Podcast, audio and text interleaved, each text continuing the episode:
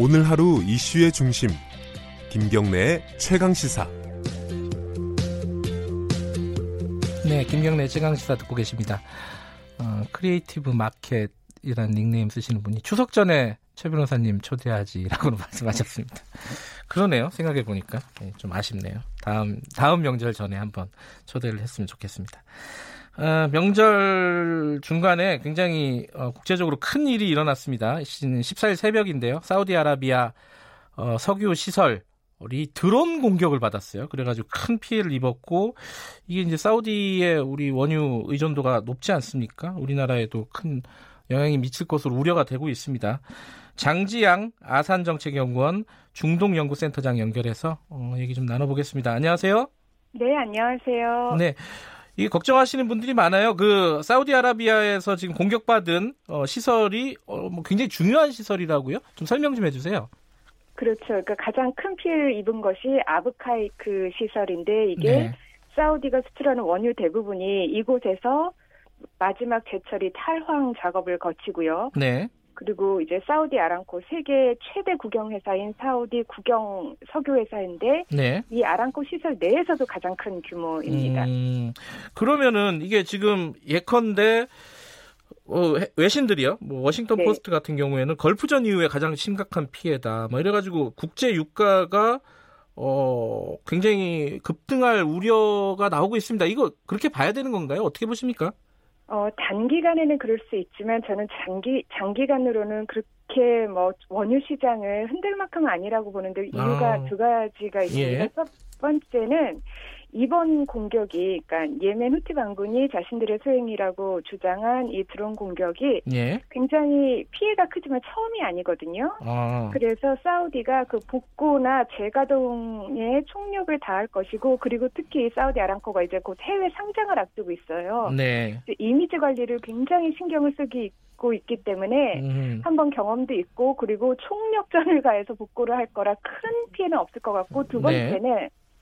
올해부터 사우디가 아닌 미국이 세계 최대 원유 생산국이 됐거든요. 그 네. 소위 네. 셰일 혁명으로 인해서요. 네. 그래서 이런 뭐 전례 없는 혁명으로 인해서 미국이 전략 비축유로 항상 갖고 있는 원유를 사우디 이 공격으로 혹시 국제 원유 시장이 흔들릴 경우 바로 풀겠다라고 음. 발표를 한 바가 있어서 네. 단기간에서 하지만 장기간은 아닐 것 같아요. 아 우리나라가 걱정이잖아요. 그 사우디 의존도가 뭐 31%다. 그렇죠. 예. 우리가 가장 많은 원유를 수출하는 나라죠. 그러면 수입하는 나라.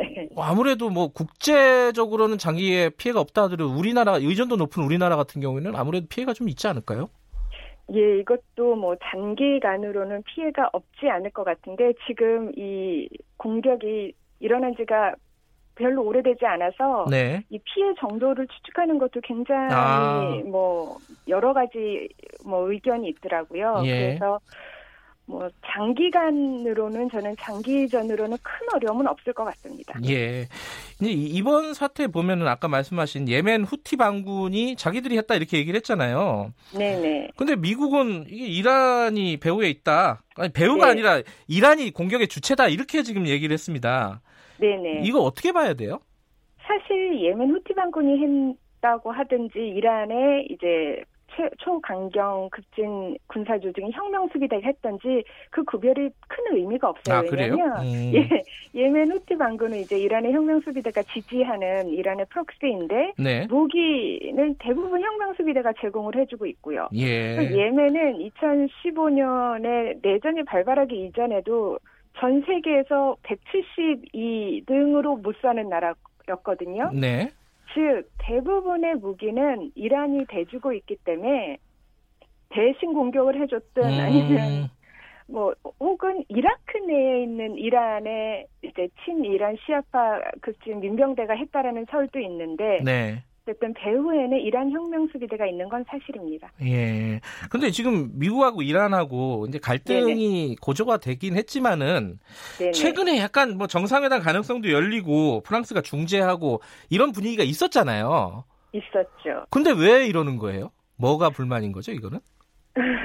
제가 봤을 때 예. 미국이나 예. 이란이나 지금 한 5월 초부터 네달반 넘게 호르무즈 해협에서 그야말로 날선 대립을 하고 있거든요. 네.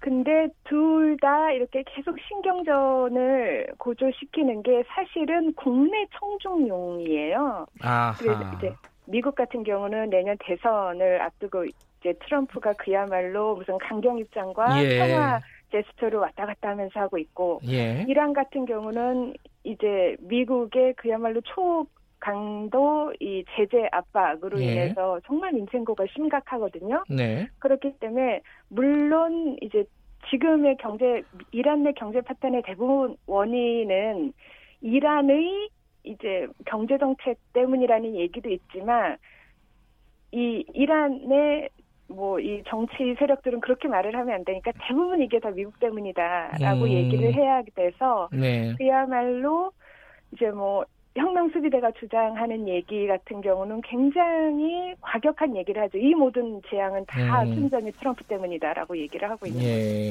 그러니까 국내 정치용인 측면도 분명히 있다 이런 말씀이시네요. 근데 네, 지- 네. 저 미국 같은 경우에는요, 어, 네, 네. 존 볼턴 보좌관이 해임이 됐어요. 네, 이란에 네. 대한 초강경파 아니겠습니까? 그래갖고. 예, 이란하고 좀 대화 채널이 좀 복구가 되는 거 아니냐, 어, 네, 분위기 네. 좋아지는 거 아니냐라고 많이들 생각했을 텐데 좀 네. 어, 그러기가 힘든 상황이 되지 않았나라는 생각도 들고요. 어떻게 보세요?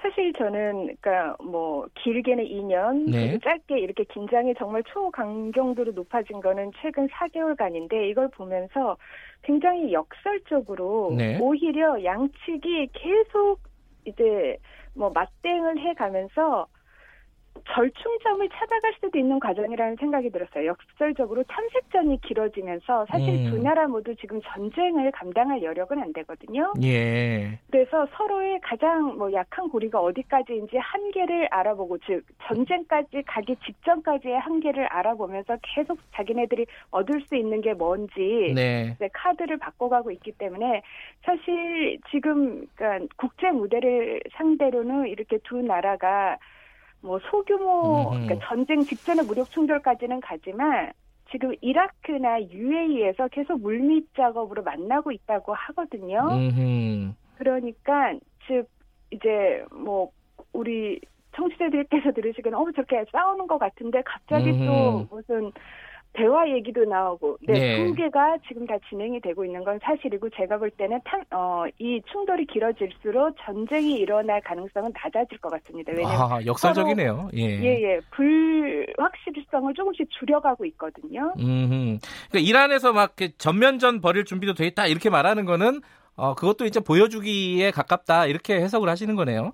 네네. 그리고 보통 이제 이란이라고 하면 사람들이 그 한 나라가 똑같은 목소리를 낸다라고 생각을 하는데 전면전도 불사하겠다라고 하는 건 그야말로 강경 급진파 혁명 수비대라는 군사 조직들이 항상 얘기를 하는 거고요. 네. 우리가 뉴스에서 주로 접하는 뭐 외교부 장관 자리프나 네. 로하니 대통령 같은 경우는 계속 대화로 얘기 대화를 하자라고 하고 핵 협상을 다시 복구시키라고 하기 예. 때문에 사실 이란 내에서 입장이 갈리는 부분도 있습니다.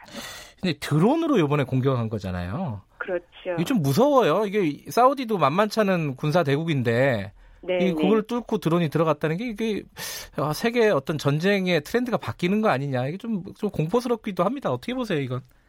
중동에서 그런 트렌드가 정말 많이 바뀌고 있죠. 음흠. 사실 이 드론과 같은 비전통적인 공격에는 네. 뭐 사우디뿐만 아니라 우리가 세계 최고 수준의 방어 시스템을 갖고 있다라는 이스라엘도 공격의 속수무책으로 노출되어 있다라는 얘기가 계속 나오거든요. 예.